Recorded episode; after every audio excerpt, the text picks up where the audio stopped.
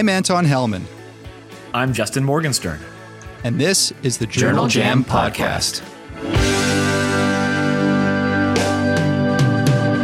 EM Cases is part of SHREMI, the Schwartz Reisman Emergency Medicine Institute.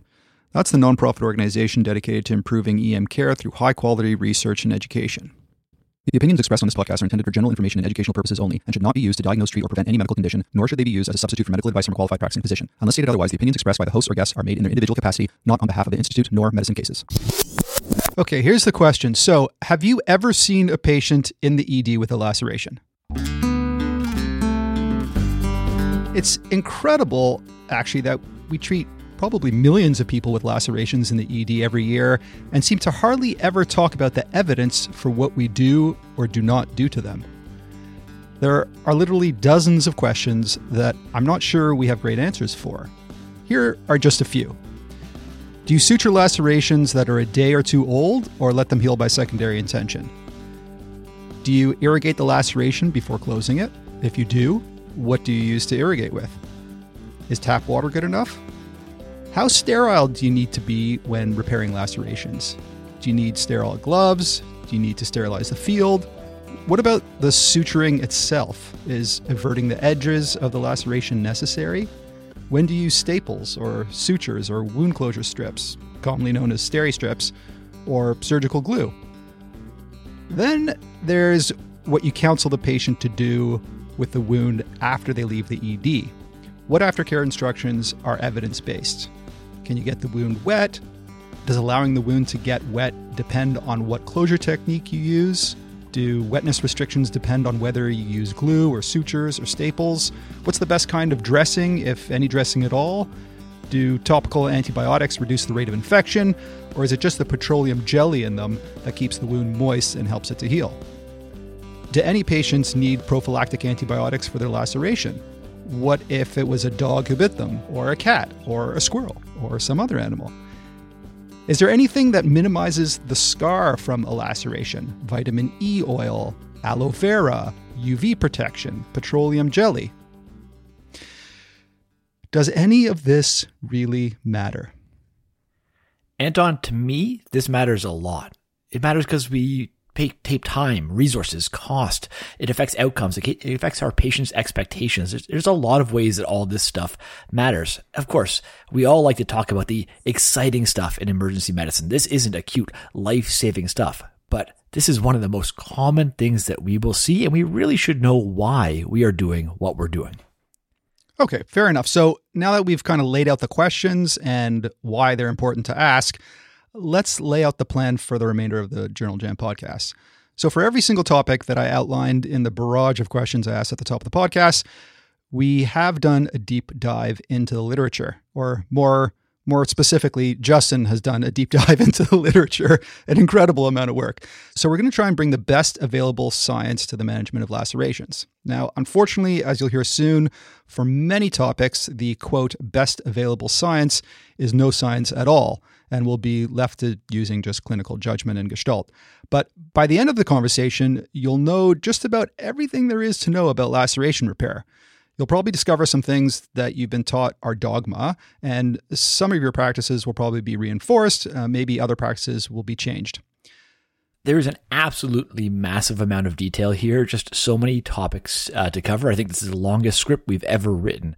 I don't think we're going to go into as much deep dive detail as we often do in these Journal Jam episodes, uh, but there's going to be a full write up for every single topic. So if you want to explore these a little bit more, check the show notes on EM cases or come over to First 10 EM and there'll be a full write up for everything. Uh, let's dive in, Anton. All right, but wait, Justin, we uh, we haven't introduced our illustrious guest journal jammer yet, uh, Dr. Haley Cochrane. For those of you who don't know Dr. Cochrane, I'm still incredibly grateful for her masterminding the series of live podcasts in Calgary, the best of Calgary EM that we did recently, and for being an incredible host and showing me around the very impressive ED at Foothills there. As per Twitter, she is distinctly worldly, I would say. She did medical school in Sydney, Australia, her EM residency at Harvard, and is now an EM doc in Calgary, Alberta, at the foot of the Rocky Mountains. And so excellently, she's, quote, surfer, adventurer, educator, and purveyor of quality high fives, which I can attest to because there were many high fives when I visited Calgary. So, welcome to EM Cases, Dr. Cochrane. Hi, Anton and Justin. Thanks so much for having me. I'm really excited to talk about this topic. It's close to my heart, uh, mostly because of all the lacerations I sustained as a small child. So, this is a great topic to, to cover with you both. I right. agree entirely. Why didn't we have glue when I was a kid? Why did we not have glue? Anyway, we did. You're aging yourself a little bit there. we had uh, we had white white glue that didn't work very well. Let's start with a little case. So, a patient shows up 20 hours after cutting their forearm, or perhaps these days it was that they waited for 19 hours to be seen classic teaching in emergency medicine has been that after a certain period of time, we should not close the wound. The thinking being that the risk of infection is too high, and the exact time frame for how long after it's advisable to still close a laceration seems to vary a lot. You know, is it 6 hours, is it 12 hours, is it 24 hours? But the question is, if a patient presents a long time after the laceration occurred, what exactly should we do? Should we close it or should we leave it open to heal by secondary intention? Does that decision depend on where on the body the laceration is, if it's the face or the leg or what have you? What about the size of the wound? Big wounds might be more likely to be infected and have bad cosmetic outcomes. And what if they're diabetic or living with AIDS or on immune modulators? Should their immune status steer us toward closing or not closing the lac? These are all questions that you might be asking. So let's just start with the first question how the rate of infection changes with time. And I think what you've started us off on there is, Anton, is just how complex many of these questions are going to be. And what our listeners are unfortunately going to find is we don't even have the science to answer the very basic question. Does time matter? Let alone all those overlying factors here. So the very first question is, how does the rate of infection change with time? And honestly, I think that's the wrong question. And we're going to come back to that in a minute, but at least it's a question that has been looked at in a few different studies. So there's a 2013 systematic review that looks at infection rates of early versus late presenters with lacerations. And at that point in 2013, there were really only four single center observational trials. Each used slightly different definitions of early early versus late, but it was either six or 12 hours. Now, three of those studies were statistically negative. There was no difference in infections between early and late. However, the fourth study, there was a dramatic difference. 32% of wounds presenting after 12 hours became infected as compared to only 6% in those presenting early. I think there's some really big caveats here, uh, but perhaps the biggest is that there were only 19 total patients in that late presentation group. So this data is incredibly weak. And when I read the systematic review, it just doesn't give me a lot to, to work with. I don't really know how to interpret these results. Now, luckily, there are a couple other papers that we can run through. Quinn in 2014 is a much larger multi center observational trial that included almost 4,000 patients. Unfortunately, they only have follow up on about 2,600 of them, so the data, data set is at a very high risk of bias when you're losing almost half your people. The infection rate in this cohort was about 2.6%. There was no difference in the rate of infection among people presenting before six hours, 3%, uh, compared to those presenting after six hours, which was 3.7%. Only 85 patients presented after 12 hours, and only one of them developed an infection. They did find a number of risk factors for infection, which we, we see commonly diabetes, gross contamination, and larger lacerations, and those in the lower extremities. But late presentation this data set was not a risk factor. Aside from a huge loss of follow up, we need to be careful to remember that this is observational data. It is possible that everyone presenting after six hours was given antibiotics or otherwise treated differently. In fact, we know this is the case. Only 13 of the 85 patients who presented after 12 hours were closed with sutures. The rest were left to heal by secondary intention. So, in other words, there are many confounders that could influence this data. The last paper I want to go through is Hollander 2001. It's another big observational study. They had 5,500 patients, and again, the overall infection rate is about 2.5%. And again, there was no difference in infection risk with time.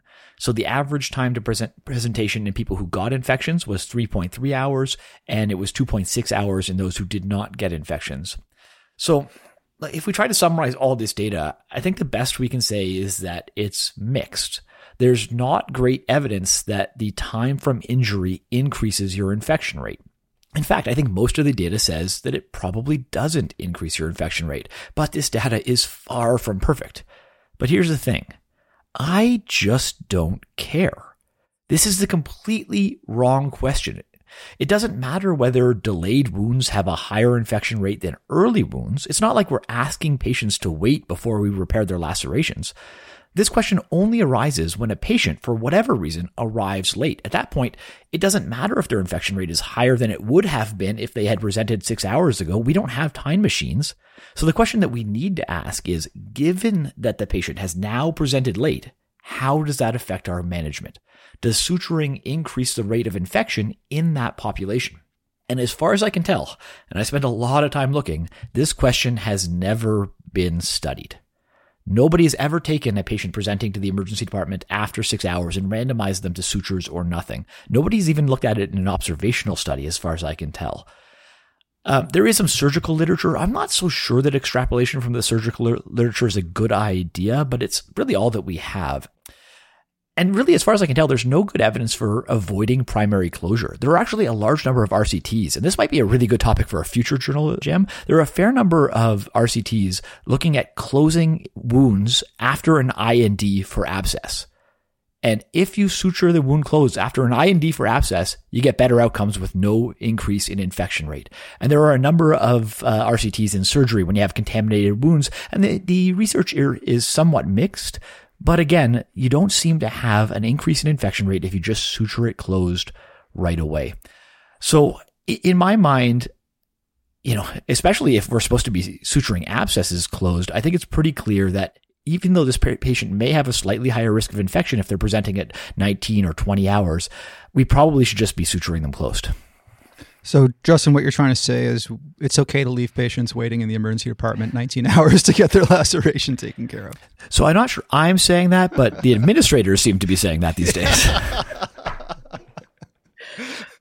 Oh, I agree with you, Justin. In the era now, our patients are going to wait in the emergency department sometimes six or 12 hours before we even look at that cut. And that's even outside of the time it took from the moment they cut themselves to presenting. And, you know, I know for myself, if I cut my hand making dinner, I am not going to wait 12 hours to be seen. I'll probably go in the next day. And then that's looking at 12 or 16 hours later. So I think that we actually have our future study in delayed closure laceration.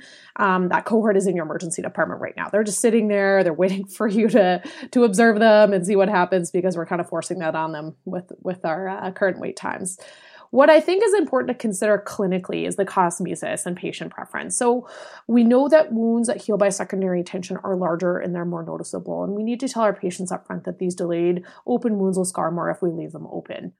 We do know some people won't mind, you know, a bigger, more obvious scar depending on the length of the wound and the location of it. But you know, it may be worth this unclear late closure infection risk to give the patient a better cosmetic outcome, especially in lax on exposed surfaces. So I'm talking about, you know, the face, upper area of the chest, sometimes the arms, just depending on the on the age and the preference of the patient.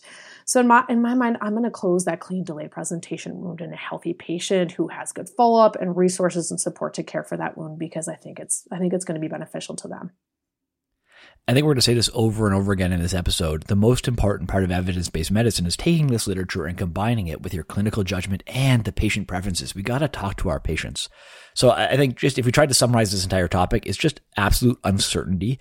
Uh, honestly, I don't think it makes any physiologic sense that you would just want to leave a wound open just because they presented late. So and, and I think the best evidence suggests that there probably isn't that big of an increase in infection, even if patients are presenting in a delayed fa- fashion. And even if they are, they probably will have better cosmetic outcomes if we suture them closed. So at, at this point, the time from injury doesn't actually affect how I personally manage these injuries at all.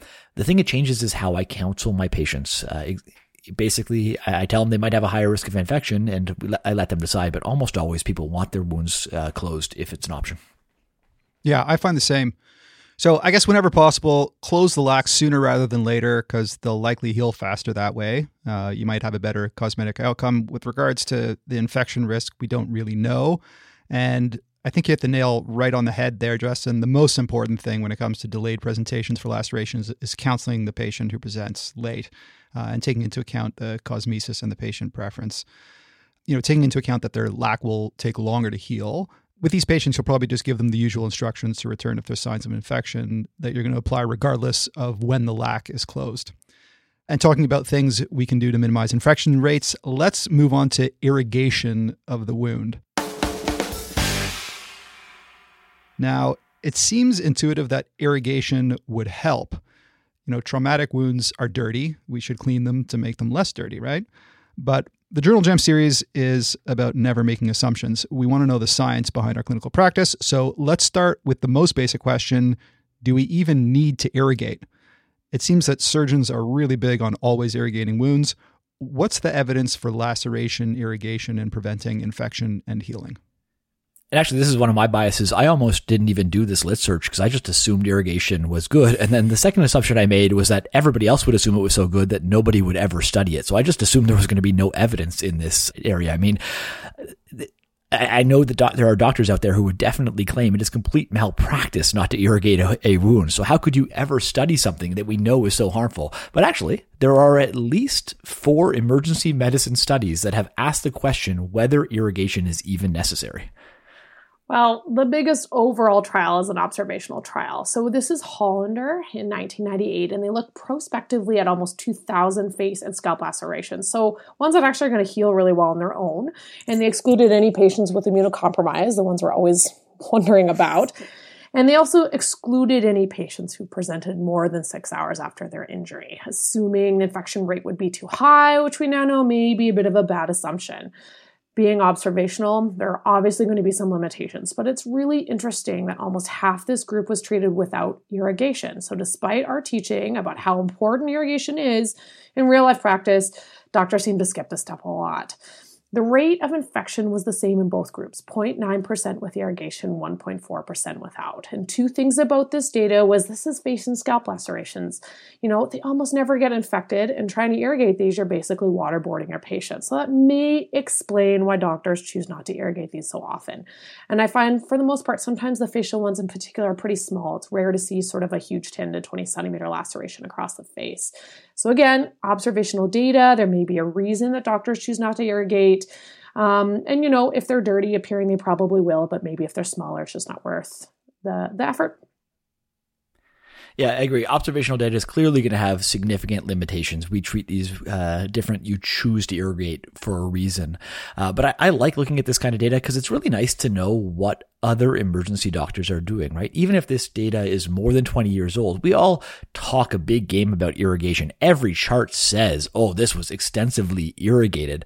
But let's be honest, when I have a kid who's got an eyebrow laceration, the last thing I'm doing is dumping a ton of water onto that kid's face, right? So I definitely skip irrigation relatively routinely in, in the clean appearing wounds when they're on people's heads and, and, and their faces. And I, it's like nice to know that I'm not alone in this.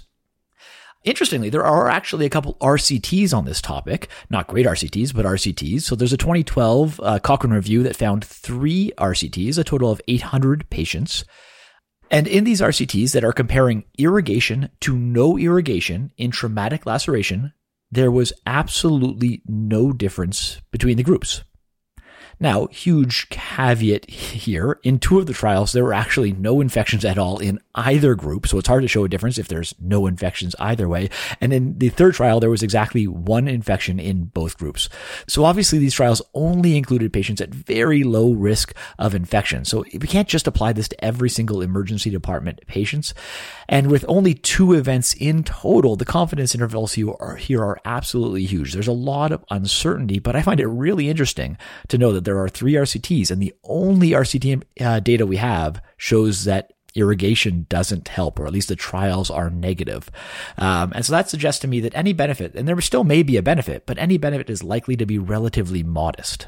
I'm always so interested in the difference in infection rates in these papers compared to what I tell patients and sort of where where they're really ranging here. I find that really fascinating. But I think that a debate that's going to come up a lot today with the literature we're talking about and, and moving forward with all our different content today is should we extrapolate from surgical literature? Sterile wounds made in the OR are obviously very, very different than the lacerations we see you know, no one's out there cutting themselves or taking out their own appendix, hopefully. But, you know, there's more surgical literature than emergency medicine literature. They've been suturing skin clothes for, you know, decades more than we have. So it's worth considering as long as we acknowledge that it may not translate perfectly to our world. There's a systematic review from 2020 that looks at irrigation after abdominal surgery, which is known to have a higher rate of wound infection than most surgeries just because they're spreading feces entirely into their abdomen and likely on top of the skin there. So, this is Ambien 2020. They found four RCTs, including about 1,200 patients. There was no statistical difference between the groups. So, the technical conclusion is that there's no evidence that irrigation reduces wound infections. However, the confidence intervals were large and the point estimate is for a 30% reduction in infections, which would probably be a clinically important finding. So, although there's no evidence that irrigation helps, there's a lot of uncertainty in this data, and we definitely can't claim definitively that it doesn't help. So, I did a little bit of online shopping last night, and those one liter bottles of saline or a bag of saline will cost your department about $10 a pop. And grade A, you know, local tap water is costing you a lot less for a lot more volume. Not to mention the time it takes to set up and position a patient to irrigate a wound, and especially if it's in a difficult to kind of clean location. You can't take their whole body and dump them in a bath. But I, the main benefit I like about irrigation is it gives me a clear view of the wound. I'm able to kind of clear everything out and take a really good look so I can make plans for appropriate closure and assess for any involvement of important structures. Yeah, I, I, find this data really interesting. It's good to know that irrigation may not be strictly necessary. And I agree, given it costs essentially nothing to run a hand underwater, I, I will keep irrigating most wounds until we see uh, better data. But I like that this gives me a lot of leeway to consider the harms of irrigation, the added time in the ED, the inefficiency, uh, the fact that irrigation can really scare kids, the, the cost to the department. And so I, I think there's room for judgment here. There are clearly wounds where you're gonna irrigate, but I think there's times when you're gonna gonna skip irrigation as well. And it's, it's nice to know that's an option. I think patients expect you to irrigate the wound, and I think practically speaking, usually it's uh, dumping some gauze in some kind of liquid and putting it on the wound kind of satisfies them and me. You know, my take on whether or not to irrigate a laceration on this journal jam is that the evidence for any benefit is not clear. If anything, there might actually be some harm.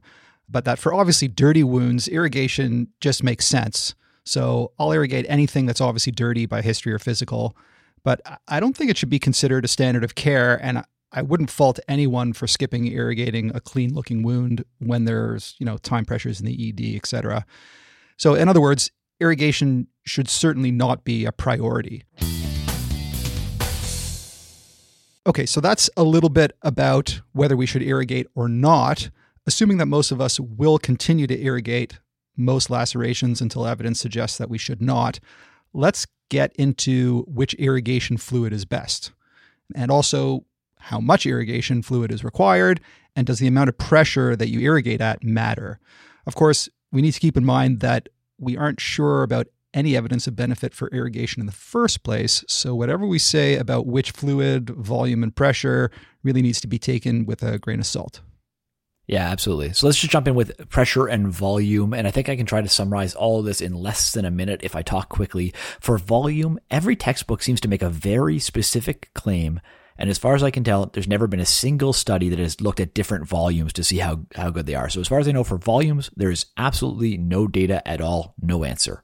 For pressure, the data Assuming that we aren't focused on animal studies looking at surrogate outcomes like bacterial counts is also extremely limited. I think there are just two studies that we want to know about. The first is an RCT of 300 uh, emergency department patients from 1987 that compared low pressure irrigation to, in, to a syringe based system that was targeting 13 psi.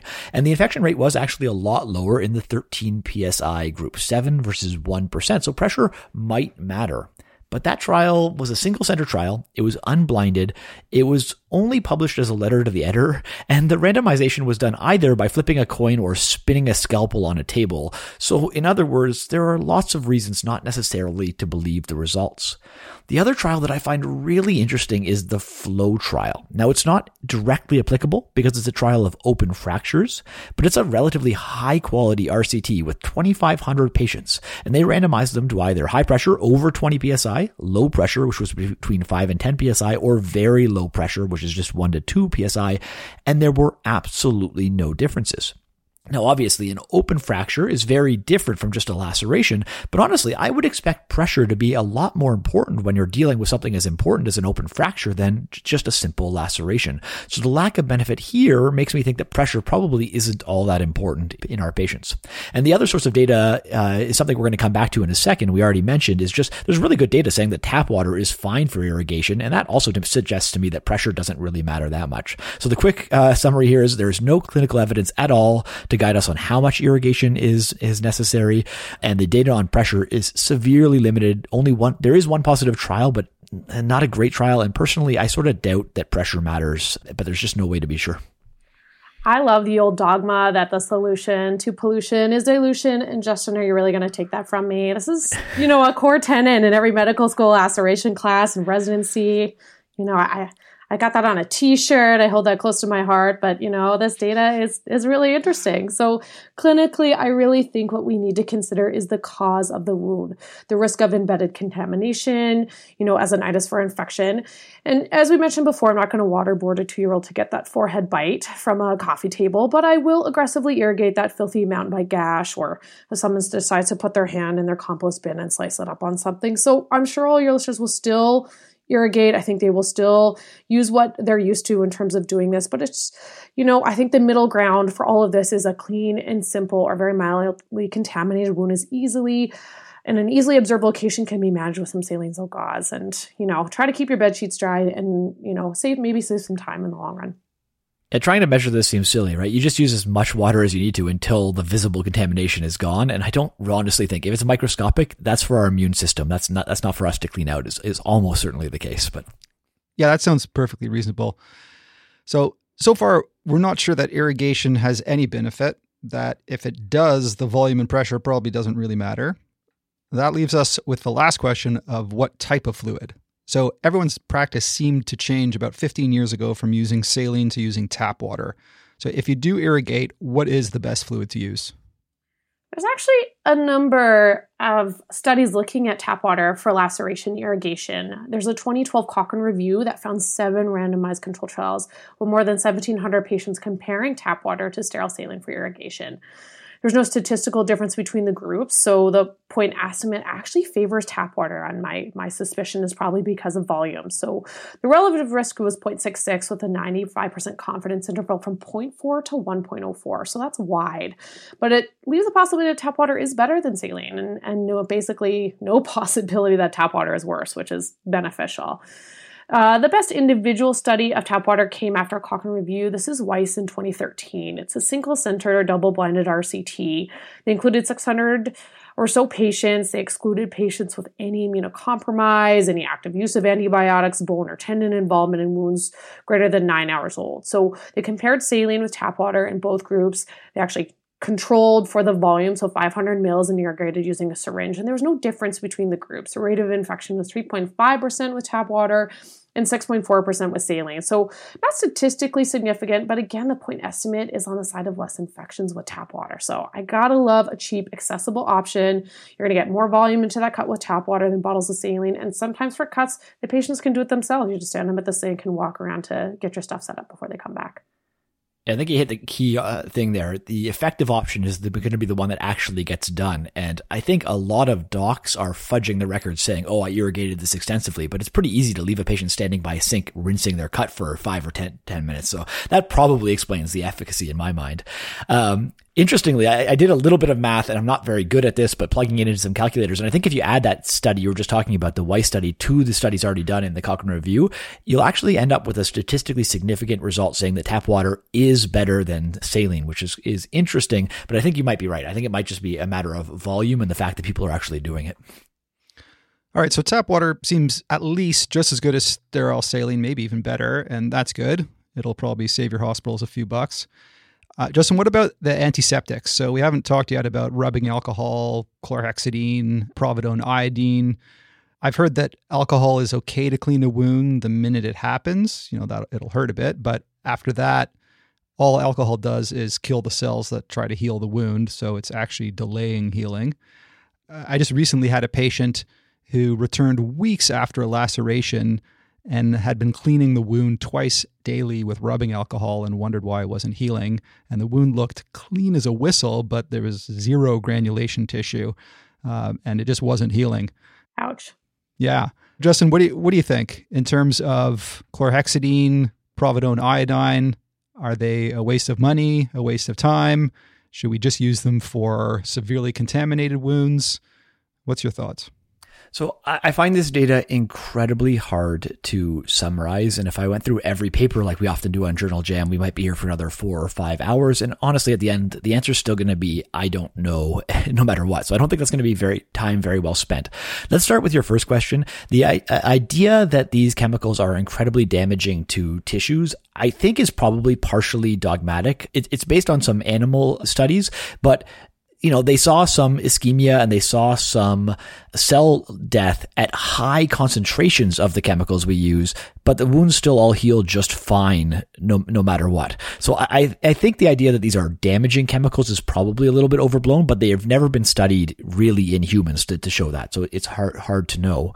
Um, chlorhexidine specifically, there are zero clinical trials. So I cannot tell you clinically speaking whether it helps or hurts or does anything. It has never been tested in this scenario. I was actually surprised. Every one of the trials on the povidone iodine stuff is tiny. They're, well, they, you know, I shouldn't say tiny because there are some uh, with a couple hundred patients, but low quality, not great, uh, great studies. But there's a fairly consistent trend through them with decreased infections with this uh, povidone iodine stuff. Um, not huge n- numbers, but a decrease from 10% down to 5, 5% or something like that. These studies are often from the late 1970s, early 1980s, so the quality is, is, is a little bit questionable. If, but I, I think that the point is almost anything that you say on this topic is likely going to be too strong for what the evidence base tells us. So, uh, honestly, I think we can skip over a huge thing, and I'll, I'll just try to summarize what I've read uh, without diving into each of these papers. I, I think to summarize, the evidence is very poor. The idea that these chemicals are really harmful, I don't think is supported by very strong evidence. There are trials from the 70s and 80s that show a significant decrease in infection rates when you use povidone iodine, but mostly it was done in a powder based for- format. And again, the infection rates in those trials are higher than I'm used to seeing, so it's, it's hard to say. I, I honestly don't know what all of this evidence uh, means. I, since my training, have not used these antiseptics routinely. But after using this review, I think in the really high risk patients, patients with diabetes and in wounds that are really contaminated, I might actually start using more povidone iodine based on re- pretty weak data because at least it was consistent weak data that there is a decreased infection rate without significant harm seen. You hit the nail on the head, Justin. Not all our cuts or wounds are really created equal. And I think we see these heterogeneous populations with simple to complex wounds that neither this nor the surgical data could really encompass. And I've only really used iodine a few times before. I found my surgical colleagues really prefer to just, you know, soak or bathe the patient in iodine. And I think that I'm going to continue to clean my wounds with tap water uh, and leave the iodine for the OR. But you're right. Maybe there is a role in those extremely contaminated wounds. Our patient and really have a high suspicion could develop an infection just due to their underlying substrate in terms of their immunosuppression or immunocompromise. Yeah, you mentioned soaking in iodine. That actually brings up. I remember being taught that soaking a patient's wound in anything actually increases the rate of infection. Do you guys look into that at all?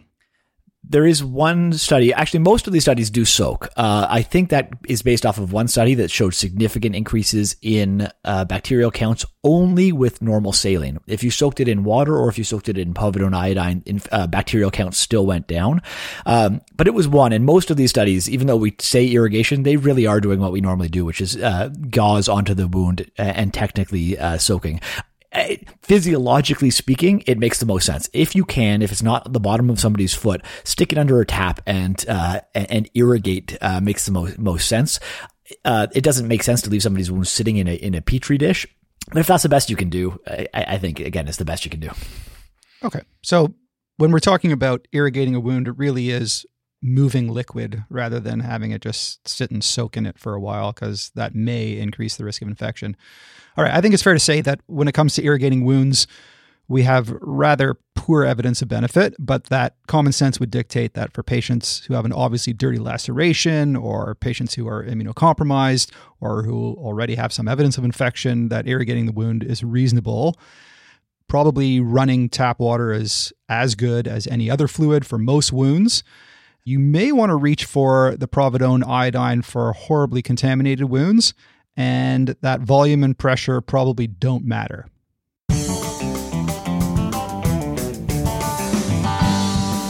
We've kind of hashed out irrigation to death. The next question is what kind of gloves we should be wearing when we repair a laceration. So there's sterile gloves, which on a quick online search costs about a buck fifty each, compared to the blue non-sterile disposable gloves that cost about five cents each in Canada. Justin, doesn't matter what kind of glove we use. Yeah, I think most people have heard about this research before. Uh, I may have written too much about it. The fact that sterile gloves are no better than just that normal box full of gloves on the wall. Actually, when I started this review in spring 2022, I was actually pretty surprised how weak the evidence was, considering how strongly this was taught to me. Really, at that at that point, there was really only one RCT super neat because it was done by some of our colleagues and friends here in Toronto, but still, it was only really one RCT. So I'm not sure it should have led to the same amount of certainty that I was taught this practice with. But luckily, actually, this summer we got a second RCT. So unlike most of the topics that we're talking about today, I think there's actually pretty good data and we can conclude with some pretty uh, relative certainty here. Uh, but actually, before we get into those RCTs, I, I, just out of interest sake, I wanted to talk about a couple historical papers for context because there are actually three RCTs in which sterile gloves were compared to no gloves at all. Uh, that's right. In the 1980s, they were repairing lacerations with bare hands. And in all three studies, there was no difference at all. Sterile gloves were no better than bare hands. And in fact, in one study, the infection rate was higher in the sterile glove group. Now, these studies are fun to read, but they're not exactly the greatest science you'll ever see. First of all, bare hands aren't exactly what you're picturing. They did like full prayer, uh, sterile prep. It's like picture going in to do that OR scrub, and then they just didn't put on gloves at the end. And then second, obviously, this research is from a bygone era, right? For example, one of the studies was just done by a single family doctor in his own office, and he was like randomized by pulling colored beads out of his own own bag. I think it's fairly clear that we are not repairing wounds without gloves these days. That's that's just gross. But I thought it was neat background that uh, you know if sterile gloves aren't better than bare hands, it's pretty unlikely that they're going to be better than clean gloves. One other piece of background information that I thought was interesting, you know, that big box of gloves, even though they're not labeled sterile, they're actually mostly sterile, right? The, the, the factories are, are, not trying to contaminate them before they send them to you. Uh, there was actually an ICU based study where they tried to culture the gloves in that big box. And if they did it immediately after the box was opened, and then they also did it in, at further times after the box had been used. And then they took the very last pair of gloves in that box and, and cultured that as well. And more than half the time, the gloves were completely sterile. There were no bacteria on them at all. And even when bacteria did grow, despite the fact that these were in ICU rooms over the course of like normal uh, patient treatment, the strains that grew on these gloves were not pathogens and they only grew in very small quantities. So that's some interesting ba- background that should tell you that, you know, it's very unlikely that we're going to see a benefit from sterile gloves when clean gloves are probably sterile almost all the time anyway. That's pretty cool about the bare hands. I wish we could go back to that era. I'd feel pretty. Do you? Pretty, oh, no. I'm shivering just thinking about that. Pretty hard, hardcore badass, just doing everything in the emerge barehanded. Um, anyways, yeah, that that would not fly today. Um, now I understand there are two RCTs that compared sterile gloves to the so-called non-sterile clean gloves that are on the wall. Uh, Haley, can you tell us about those RCTs? Yeah, you bet, Anton. I just keep thinking about bare hands. So the the first is Perelman 2004. It's a multi-center RCT out of Toronto that enrolled 816 patients with uncomplicated lacerations and randomized them to have clean wear sterile gloves or clean gloves. They excluded high-risk patients such as anybody with immunosuppression, classic for this research cohort. And follow-up was done by a questionnaire bot uh, to the family doctor when the sutures were removed. So somewhat predictably, they only received about half of these questionnaires, but they were able to reach almost everybody by phone. And there was no difference in infection rates 6.1% with sterile gloves and 4.4% with clean gloves. Um, there's actually another RCT that was published just this year. Uh, this is Zwaans 2022. It's another multi center RCT that randomized sterile and clean gloves. And they included complex wounds and bites, but not immunosuppression, thankfully. The trial was bigger, on the bigger end, 1,400 uh, or so patients. And again, there's no difference in infection rates of 6.8% with sterile gloves and 5.7 with clear gloves. So personally, I, I am always reaching for the off the wall clean gloves. And, you know, even though I think bare hands will be my preference now, I guess uh, people have been bare handing wounds probably longer than we've been a specialty. Uh, the one thing that can be beneficial is for those sterile gloves to actually fit and for the tactile response. So with the small, medium, and large fit range, sometimes I actually fall between sizes. And I find that when I'm wearing, you know, those nitrile gloves, you know, my hands can slip on the tools. And having sterile gloves where I can actually fit my hand by size, I think I get a little bit more tactile response. So if I'm doing something that's more complicated or I, you know, I need longer gloves that are kind of covering thing depending on what I'm working in, I think sometimes sterile gloves are actually beneficial in that way. Now, the other thing when we're kind of talking about some of these infections rates or you know you're digging around in the bottom of that glove box you can always sterilize the gloves or partially sterilize them by either washing your hands using chlorhexidine or maybe even just taking some sterile saline or some alcohol preps and just cleaning the gloves on the outside. So you're not overly sterilizing them but you can clean them if you think that you want that net benefit of having sort of cleaner cleaner gloves before moving on to cleaning that wound out and fixing it it's such a great pearl. And uh, the other pearl is just, you know, if it's the box that's been there for three weeks and has been kicked around on the floor, you know, it, it's okay to open up a brand new box of clean gloves if, if that's your choice for this patient. Yeah, everybody drops um, them on the floor and then stuffs them back in. So guaranteed there's some MRSA at some point in at least a couple pairs of those gloves. So I think we should be strictly EBM and give like that journal jam uh, summary of this evidence. Because uh, even though we're going to get excited, this is the best evidence of I think any topic we're going to talk about today. These are strong RCTs. It, it's still there is still not perfect. The Perelman study actually did some math and they tell us that you would need more than 3,000 patients in each group in order to really demonstrate equivalence. And obviously we're nowhere close to, to that. So there's still a possibility that we're missing something here. But I am reassured by the fact that in both trials, the infection rate was actually higher in the sterile group, uh, sterile glove group for some, some reasons. But again, we should just be clear. These are underpowered for a potential difference in the real world again, I think you're uh, exactly right. Uh, judgment is the key here. You know, if I was really worried about a patient, if they had significant immunosuppression, I might still consider sterile gloves, or at least, as I said, open a brand new box of gloves. But I can't remember the last time I did that. For the average patients, I just grab a, a pair of gloves with from, from the box off, off the wall, and I think that is good enough. So let's move on now to the laceration repair itself and talk about everting the edges of the wound the tension across the lac, and spacing of sutures.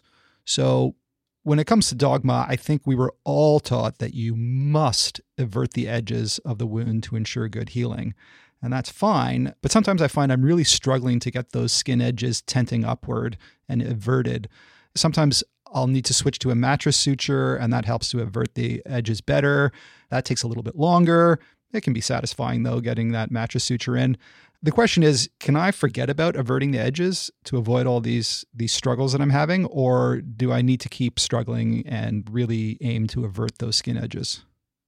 So just to kind of clarify what we're meaning by that eversion of wound edges. So the idea is to try to pull those top epidermal edges so they curl upward. So it's done because the the theory behind it is that as the wounds contract, they're basically healing from the bottom of the wound upwards. And as they're doing that, they're pulling the wound edges in and they're also pulling them down. So if the wounds are folded in or the that very top of the epidermis or the surface of the skin is either sitting against itself or or worse curled in, then you're going to get this sort of puckering or sort of rolled edge to your wound when you really want it to kind of sit flat.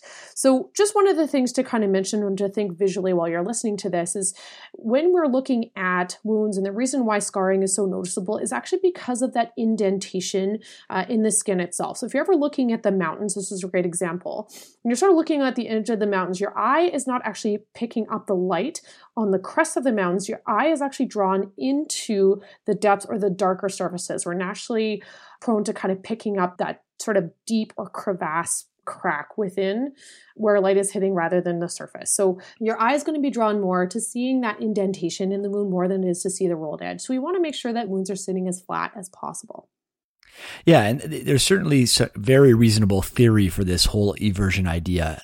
You know, considering how prevalent and how strongly this dogma was taught to me in medical school, I was actually surprised by the utter lack of evidence. As far as I can tell, there is only a single trial in the history of medicine to determine whether wound edge eversion actually improves outcomes. And that trial was actually published well after I graduated from medical school. So I have no idea where the idea or whether where this teaching started from. So the only trial we have, as far as I can tell, is Kappel 2015. It's a single center RCT. It has, it is of 50 patients in a dermatology clinic who had undergone a simple excision for their skin. And they divided every one of the wounds in half and they closed half of the wounds with a suture that was specifically designed to produce eversion. And the other half of the wound wound was closed with the goal of a planar closure, just flat, so that the edges line up perfectly flat. And they just used simple interrupted sutures to do that. And then they looked, and at three to six months, there was absolutely no difference. So the only trial in the history of medicine says that eversion does nothing. No, I will admit this is 50 people. It's a small single center trial with incomplete blind, blinding and incomplete follow up. So it's not like this proves that eversion doesn't help. You know, this is actually somewhat problematic for us uh, as we go through the rest of the episode because there are a lot of trials that actually comment on or conclude that one type of suture or one closure technique is better than another just because they produce better eversion. But if eversion doesn't help, every single one of those trials is invalid. You know, that, that, that's very problematic. Now, again, there's only one specific trial, but I do think we have lots and lots and lots of other evidence that eversion doesn't help. And we're going to get into that next because there is a ton of evidence looking at different laceration closure techniques, things like skin glues and closure strips like steri strips and those things do not evert wound edges. And the outcomes in all those trials, a little bit of, uh, of a spoiler alert here, they work just as well as sutures. So if skin glue and steri strips work just as well as sutures and they do not evert wound edges, I think that's a lot of indirect evidence to go with this one single RCT that eversion probably doesn't matter. That sounds like a secret dermatology agenda to me, Justin. I think they uh, they've got the lock on the wound eversion. But I think what's really important about wound closure is that, and the reason why we're actually putting sutures in is we're trying to bring the wounds in apposition so that there is less uh, space for healing, and also trying to lessen the tension on the wound edges that are healing. We know that secondary intention healing, those wounds are wider, they're obviously more noticeable. And I have a few examples of secondary intention wounds from a childhood of running with scissors. So when putting sutures in the wounds that have high tension, we're more likely to get unsightly train tracking, or for the sutures to fail and that wound to gape and that secondary intention healing to occur. So that can also occur, you know, as the sutures are moved prematurely for whatever reason. So there's various techniques that you all know, such as those mattress sutures that bring the wound together by using tissue further out from the wound to pull that, that margin together at the end. And, and one thing I'd love your listeners to consider after this awesome episode is to consider putting in more deep sutures to lessen the tensions on wounds so you can give that cut real chance of healing in a linear fashion rather than thinking hard and fast about making sure that they're everted. And maybe ignore that dermatology agenda for the time being. I think it's a really important EBM lesson that you're getting to there. Like this is so complex. Sure, there's no evidence that eversion matters across the board, but like most wounds are going to heal just fine. And these are perfectly clean cuts in a dermatology clinic. So maybe eversion really matters in some complex wound somewhere, but like a lot of topics, it's just unproven. And, and so I, I think we can ignore it until somebody goes out and finds those wounds and tells us when we should be uh, aiming to evert. I think that's the key. All right. So it seems to me that there's really no convincing evidence that eversion of skin edges really matters. So thank you. I can avoid my struggles that I've been having sometimes everting those skin edges. Um, and rather than dwelling on everting the skin edges, we should consider maybe how we can minimize the tension across the wound by by using some deep sutures or mattress sutures. You know, when we're faced with one of those laceration that looks like it's about to burst, if we just put superficial, simple sutures in. So, those are some great tips. I think what we're going to do is divide this journal Jam into three parts. Uh, so, in part two, we're going to cover sutures versus staples versus glue versus wound closure strips, which one of those we should be using for which kind of lacerations, and a bunch of other great tips on wound closure. And then in part three, we'll talk about maybe even the most important part, which is aftercare. So thank you very much, Dr. Cochran and Dr. Morgenstern. We will catch you in part two. Sounds good. Looking forward to it. All right, let's review. But before we do, in concert with the release of this podcast, we have just released our first EM Cases Journal Club. So this is not Journal Jam podcast. This is Journal Club, which is a quick, concise, critical appraisal of EM articles, and often ones that no one else is talking about. It'll be written by Rohit Mohindra. You can get EM Cases Journal Club in two forms. There's the email blast you get by signing up for the Journal Club, along with Q&A Pro of the Week by hitting the subscription button on the EM Cases website. We'll also have it in the form of a blog on the EM Cases website where you get a bonus peer review by Shelley McLeod. And in other news, tickets are selling like hotcakes for the virtual EM Cases Summit. The morning symposiums and sim sessions are nearly sold out, so go get your tickets soon. We've got deep discounts for medical students, only 95 bucks for all 3 days including the digital package in case you miss any of it. Please support our ongoing FOAMed efforts of the podcast, blogs, videos, quiz vault, and email blasts by registering for the summit. Go to emcasessummit.com for more information. All right, here's the review of this Journal Jam podcast. First, timing of laceration closure. Close lacerations sooner rather than later because you'll likely get a better cosmetic outcome. But when it comes to infection risk and time from injury to closure, we don't really know if the time of closure makes any difference. The most important aspect of management of the patient who presents late with a laceration is counseling the patient about cosmesis and taking into account their personal preference. You're going to give everyone the same discharge instructions with regards to looking out for signs of infection, regardless of when the laceration is closed. If they present 12 hours, 24 hours after they've uh, sustained a laceration, it's still prudent to close them. Next, we talked about irrigation, and unfortunately, there is no clear evidence for irrigation of lacerations, and there might even be some harm. For obviously dirty wounds and immunocompromised patients, irrigation makes more sense. If you're going to irrigate, do it with tap water or with povidone iodine solution. And there's pretty good evidence that soaking in normal saline increases bacterial counts, so soaking wounds generally isn't a great idea. When it comes to the volume and pressure of irrigation, the evidence suggests that it doesn't matter how much fluid you use or what pressure you use it at. Sterile gloves don't seem to decrease infection rates, so those ones that we grab out of a box on the wall are good enough. You might want to consider sterile gloves in the immunocompromised patient, and if for whatever reason you need better tactile sensation, that well fitting sterile gloves will give you over the boxed gloves. Finally, it doesn't seem to matter that eversion of wound edges matters, but again, there's only one small RCT on this, so we don't really know. And rather than concentrating on eversion of the wound edges, what's probably more important is minimizing tension across the wound by using deep sutures or mattress sutures. So until next time, take it easy.